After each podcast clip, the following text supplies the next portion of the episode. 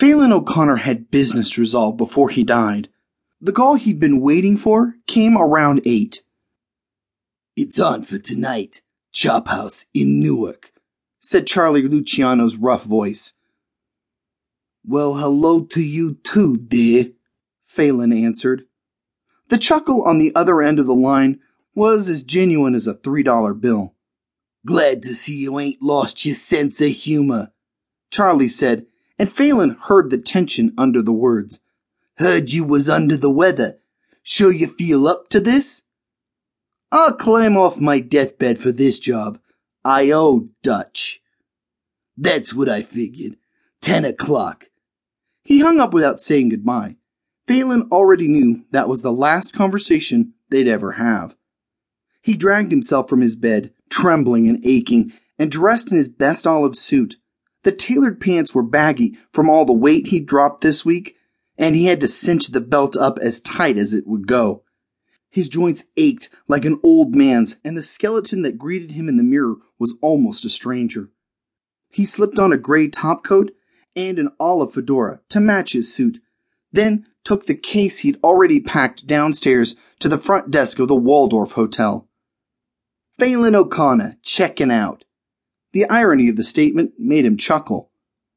The desk clerk looked him over with uncertainty, bordering on disgust, and slid the printed bill across the desk toward him. Faolan pulled a wad of bills from his pocket and paid, having stashed his wallet in his case, along with his new Browning. He didn't see why Charlie's vulture should get either. Hey, sport, can you post this for me? He asked and pulled a thick manila envelope from inside the pocket of his coat. Certainly, sir.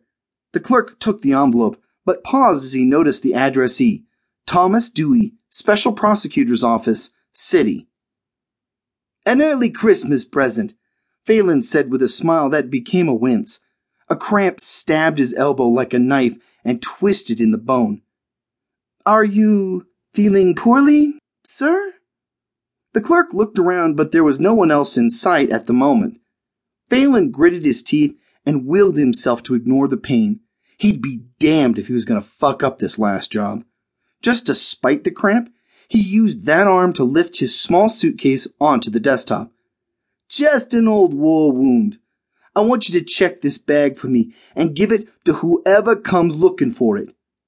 I, I'm sure I don't understand, sir, I'm leaving it behind for a friend. That's all. I see. And your friend's name? Can't remember. The clerk's eyes narrowed. I'm sorry, but that would be against the Waldorf's policy. Faolan laid his remaining $500 bills down on the desk. Overkill for sure, but what the hell? The clerk's resistance melted like ice in August. He scooped up the bills like a casino dealer and put the bag behind the desk. Very good, sir. Faolan started to turn away, but a thought made him turn back.